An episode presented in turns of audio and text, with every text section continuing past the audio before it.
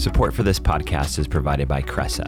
Cressa is the occupier's champion, the world's premier corporate real estate advisory firm, exclusively serving startup businesses and major global organizations alike. As a Portland pillar for over 25 years, Cressa partners with its clients throughout the entire project lifecycle, from workplace strategy and discovery through the deal transaction and project management delivery of space. Cressa partners without conflict and applies integrated expertise to make your business better. Go to cressa.com/portland to connect with the Portland advisory team.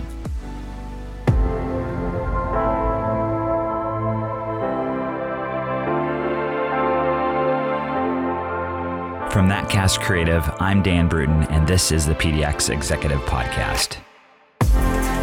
A show where I talk with inspiring leaders who are shaping the future of Portland, Oregon. Every week, I sit down with business executives, startup founders, and community leaders to dive into their career journey and get insights into the impactful work they're doing in our slice of the great Pacific Northwest. Hey everyone, welcome back to the PDX Executive Podcast. We're well into 2023 now against my uh, I wanted the last year to kind of hang around a little bit longer but you, know if you've been listening to the show you know I love interviewing founders. I love learning about the startup scene here in Portland so I'm excited to have my next guest uh, Tim Morgan who's the co-founder and chief technology officer for Deep Surface Security. And I got connected to Deep Surface um, a few years ago when they first started through a mutual uh, friend. So Tim great to have you on the show. Welcome Thanks for having me. So yeah, I want to you know dive right into it. I would love to learn you know what Deep Surface does and maybe a little bit of the origin story as well. Yeah, sure. Well, at Deep Surface, we have a vulnerability management product that sort of radically helps pretty much any organization who needs to deal with software vulnerabilities, helps those organizations prioritize what it is that needs to be fixed. Um, it seems like a simple thing. It is a simple thing, but as it turns out, this is you know really costing a lot of organizations a lot of money in terms of time invested in IT and their security teams to figure out what they need to fix and and really if those fixes are going to cause problems in production. Mm. Um, and so what we do is we um, really carefully model the um, the threats in their environment. We understand exactly how an attacker might be able to use vulnerabilities in the technical context of their environment. We actually threat model every single little attack scenario that would mm. be hmm. possible with the vulnerabilities that they have to determine if somebody could realistically use it to get to something valuable in their environment. Um, and that and that really allows us to to cut way down on the the amount of issues that are things they supposedly are supposed to fix. You know, um, and so just you know an order of magnitude fewer things that they need to work on. So it saves IT teams a lot of time. It makes you know it makes security folks heroes in their organizations because they're no longer asking for so much work to be done, um, and uh, and it just it's just sort of the right way to do this kind of prioritization. And we found a way to automate it, and so that's the big innovation. Yeah, and it was founded in what year was it founded, Tim? Did you start the company? Um, 20, 2017. Um, but I was working on that a little while, you know, a couple years before that as well. Yeah. Yeah. I want to break it down because there's the, um, obviously the technology solution, but you mentioned kind of the people part of it you, how your solution helps your platform helps those teams because before maybe they integrate your deep surface like you said it weighed heavy on the it teams right? So it's like mm-hmm. talk about kind of that i mean uh, helping i guess the people part of it just automate it and manage and work how did it kind of work before? How does it work without something like deep surface at usually at a within a tech team at a company? The workflow traditionally for this kind of vulnerability management this type of vulnerability management um, is really that the vendors publish issues that they have in their software. These are basically regressions. These are bugs that happen to have mm-hmm. a security impact to software. And they they release those every month or whatever cadence they release them on. And then they try to tell the customer i think this one is a critical risk issue or i think this is a high Mm-hmm. I think this is a low, whatever. That's all they tell you. But the, of course, the vendors don't really know how your environment works. That works fine when you're back in, say, circa 1998, and uh, you know the number of vulnerabilities being released can be measured in a, a few thousand a year. Right. Um, but but if you if you watch the trend of how many vulnerabilities are being published every single year, it's growing by about 15% per year, and it's just the numbers are just staggering now. You know, just the number of things you're supposed to look at. And so, so 10 or 15 years ago, an IT person or a security person could be expected to look at every single vulnerability that came out, decide, does this affect me? Yes or no, make a quick determination, and then, you know, without much effort, be able to roll out the, the patches. Now with the volume, like you simply can't look at all of them. You know, you simply can't look at all the issues or understand them at any with any technical sophistication. And it turns out the vast majority of these issues still don't really matter. They're not going to get you hacked. Mm. But vendors always err on the side of caution, and they're going to tell you it's a higher critical every time. Something right. like half of all CVEs are considered higher critical. You know, even though they really aren't, or they are, but only in very specific situations. And and so what we're able to do with this is, of course, automate that analysis for people so they know if it affects them. But but yeah, that's the traditional workflow is that people would be expected to manually look at these things and determine does this affect me in my the way I've got my um, software deployed. Um, so it. so it's a complex question actually to answer that um, on a CVE by CVE basis, a vulnerability by vulnerability basis. Yeah, it's helpful for the you know the, the lay person like me who you know in this obviously you work you're working very much with technology teams, but you have to I assume explain it across you know if someone's in marketing or, or, or whatever how it all comes together and and you talked about just this kind of explosion of security vulnerabilities and that makes sense if there's other uh, other vendors risk management wise they're going to mark most of them are uh, you know that they're critical, right? So, yep. what do you kind of attribute a lot of this explosion in the security, I guess, uh, vulnerabilities to, other than obviously just the internet growing? But and how well do you think, I guess, corporate kind of technology teams are prepared for it? And you can be as candid as you want. well, you don't want to ask me to be candid. Um, well, I think a big part of it um, of, of, this explosion is really just down to more and more sophistication of the security community at large to yeah. understand the types of vulnerabilities that exist. You know, you you look at memory corruption problems in in a C++ application from you know the early 2000s, and a lot of people might assume those issues were not exploitable. Mm-hmm. But then, you know, 10 years later, people figured out how to exploit them. Mm-hmm. And so mm-hmm. you have a backlog of vulnerabilities in browsers and operating systems that go back to the early 90s where these are these have been bugs for that long and just nobody noticed. Wow. And so you have you have poor software practices in the early days of like the dot com boom, um, where you have a lot of this these companies got established. They you know honestly they they wrote pretty buggy code, and now we're cleaning up that mess um, decades later. Um, yeah. So that's a big part of it. I mean, if you just look at the the volume of CVEs, which vendors are publishing them, and which apps those are in, we're talking the big desktop applications, the workstation stuff, the browsers stuff that that literally this code is decades old. Um, mm. And so we're just now figuring out that oh, actually, this is a problem. We need to fix it. Interesting. Okay. Well, thanks for kind of breaking that down a little bit, and I, I want to talk about the the business a little bit. Again, uh, you've been around for a few few years now. You have gotten some funding, right? Can can you share? Mm-hmm. Is that public? Can you share some of the funding you've gotten? Yeah, I think or, I think we're in the neighborhood of of six and a quarter million total funding I'm raised so far. Okay.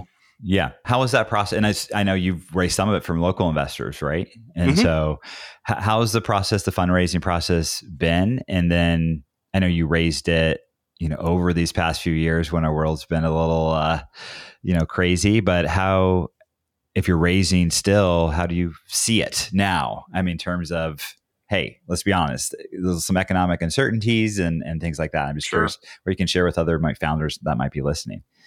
Sure.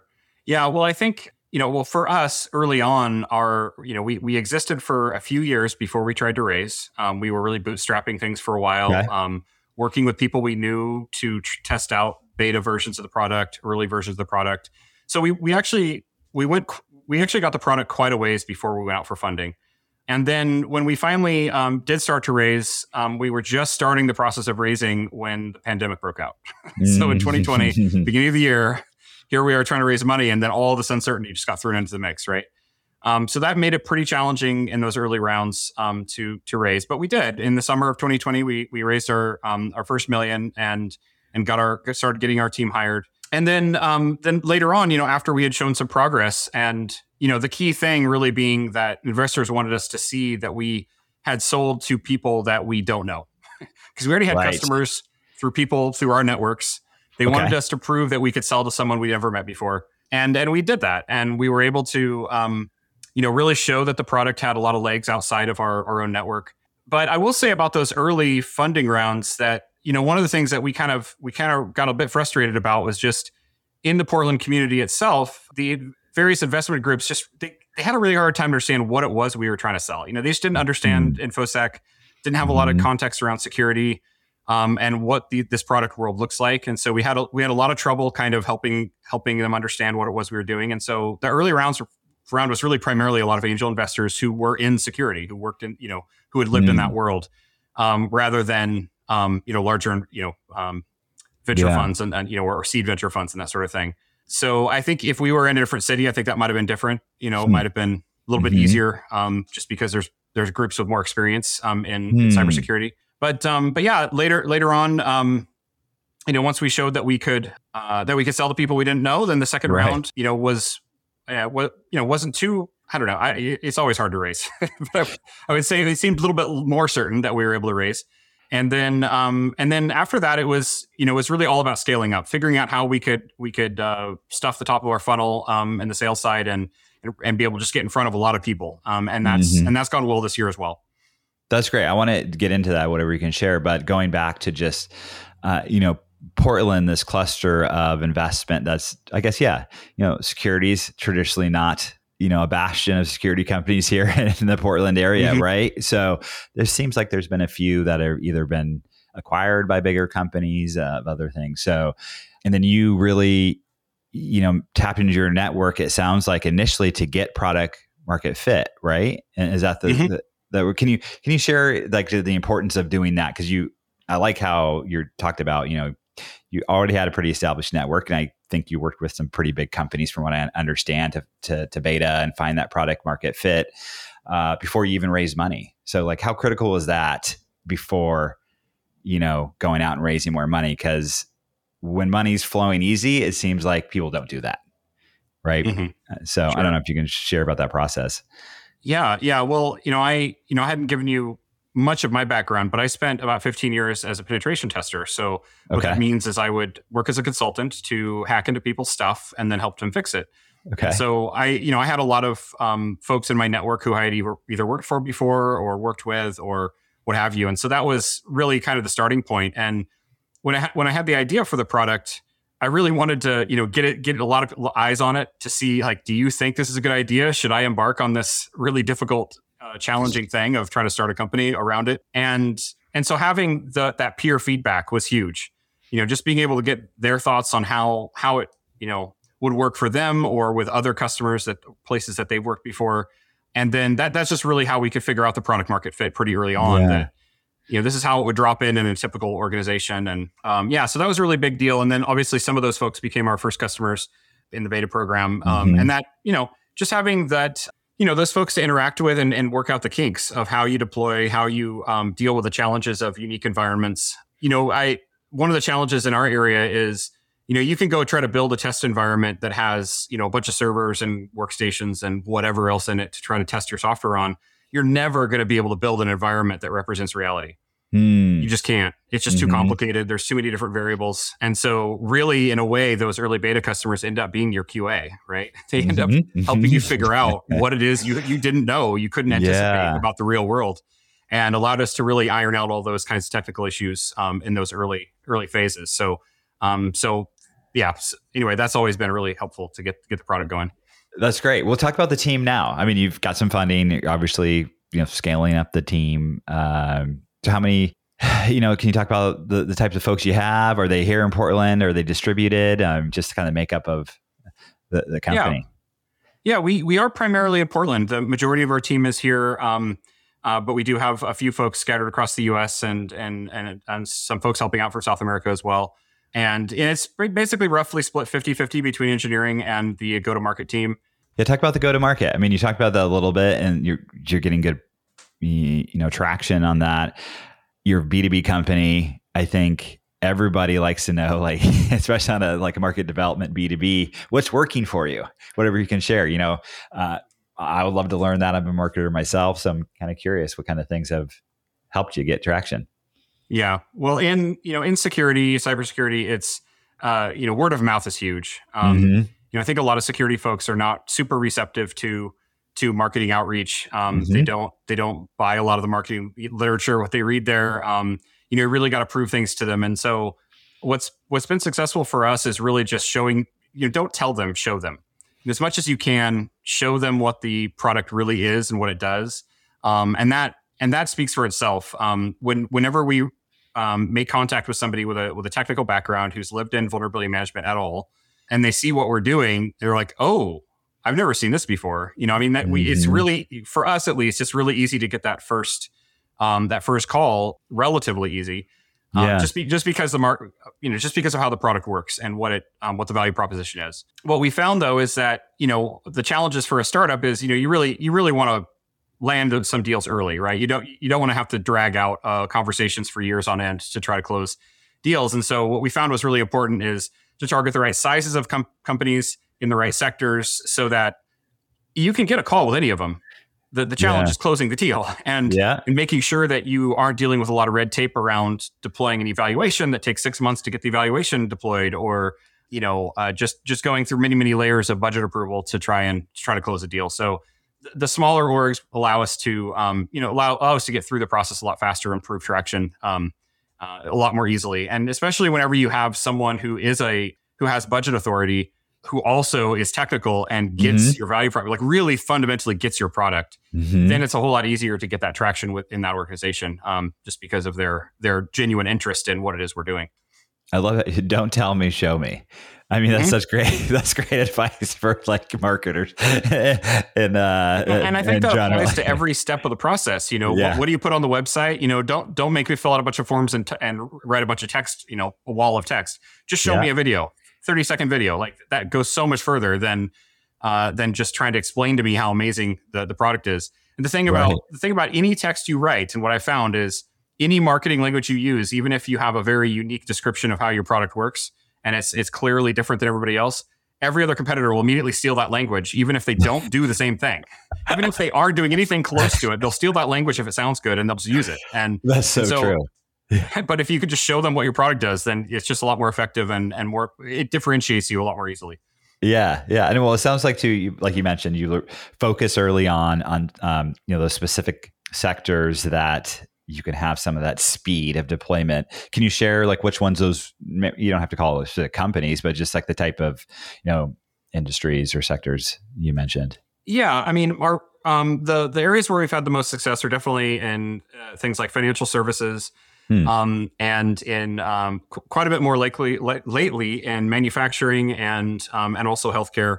For us, you know, what it comes down to is is the cost of patching, the cost of making fixes to an environment, and if the cost is high because you have weird equipment or you have a high risk of that equipment breaking when you you try to you try to apply a security update to an MRI machine okay you really don't want that thing to go down you really i mean that you know those are very expensive things and so whenever there's a high cost to it then it makes more sense to do more work to analyze you know what it is you should be fixing and so that's when that's when it, there's a really stronger value proposition but um yeah so it, that's for us anyway that's where we've been fitting in the best so far That's great. Um, can you share what's next? What's next for Deep Surface? How are you looking to expand this year, and some other things that might be uh, you know coming down the pike for you? Whether it's getting new team members or areas you're focused on internally, whatever you can share, I think is super helpful for for folks. Yeah, for us, it's really just executing on our plan that we started um, uh, uh, about, a year ago when we Mhm. did our last uh, raise. Um, you know, a lot of customers um, in our world, um, you know, they'll try out a product um, in one year and then they'll buy it in the following year. And so we Mhm. built a really big, um, you know, top of funnel of tons of more people who are interested in the product, and now we're just working on closing deals. So just the mechanics of of getting through the sales process with enterprise software. Yeah, I mean, obviously, you know, it, it has become a little bit more challenging with the economic conditions um, that Mhm. are that are facing us. But at the Mhm. same time, you know, in my experience, I've been through several recessions in this field, and what I've always found was that with cybersecurity, it, it, it really doesn't fluctuate nearly as much as other areas just Hmm. because um, you know in in some cases people are criminally liable if they don't keep their security up right. There's regulation, and so yeah they don't they tend not to cut back on security for a long period of time they might they might pause on cybersecurity spending for a few months but you generally see that budget come back and so anyway so that's we're just um you know there might be a little bit of waiting out the storm but i think things are going to be um, looking good towards the end of this year Yeah, and it even s- sounds like your solution or platform is um, there's more opportunity potentially. You know, not to be uh, pessimistic in a, a downturn because you're automating a lot of things. So, Mhm. You know, for internal teams, that could, uh, you know, they'll be more a little cost efficient potentially. I, I'm not sure. So Sure. that's yeah, that's that's great. Uh, so you, I know you've you've started companies before. I always like to, you know, as we kind of get towards the end of a conversation, like share just what you learned running a company. you know, especially you've been, like you said, you've you've been through a couple of these cycles. Uh, you know, probably last in 2000, 2008, and here we are now. And anything you can share just about leading a startup and uh, where to focus on is is helpful for people looking to start companies that are in the trenches right now too, right? Yeah, boy, I, there's so many things I've learned. Um, so having you know, and I certainly have started companies in the past, but they were not um, uh, software companies, and that's it's mm-hmm. a very different animal than say starting a consulting company or, or right. what have you. But one, you know, one of the things that definitely they they always say, and then it's if you haven't been in it, it's kind of hard to understand. But it's really about it's really important to have a great management team. It's really you know your founders that you start the company with. Um, it's really important that they're um, that they're effective at the things they do, and that um, and that they're really they're really dedicated to you know seeing it through. You know, and and you know so that's that's super important and that's you know everybody will tell you that when you're going out for fundraising, there the investors are going to be looking at your team. Is this the right, right, team? Is this the right team? And they care much less about the product than you might think. You know, me coming from a technical background, you think no, but the product's amazing. It's like no, they they care about the team, and it, mm. it hmm. really does matter. Um, and so it's it's hard to put a you know a finger on exactly what it is that makes a good team, but mm-hmm. but it is it is super important. Um, to, to make sure you're getting started with the right um, with the right mix of talents and um, and, and that sort of thing. That's great. You know, and, you know, as we end here, I always like to ask about Portland. I mean, uh, it heartens me that you know a lot of your company, your team is based here. Um, how's running a company from Portland and starting one in Portland? Just uh, you know. Yeah, I'm, I mean, it's I don't know how to compare it with anywhere else, but um, yeah. but I but I will say that you know Portlanders, Portland companies definitely like to support Portland companies, and so it has been easy to have conversations with folks locally. It's always nice mm-hmm. to have mm-hmm. that community and and support of of locals. Uh, it's obviously it's been a little awkward do, do, during doing this during pandemic, um, yeah. just because of not being get face to face with a lot of those customers when you would have expected to otherwise. Um, right. And so so feel it feels like it.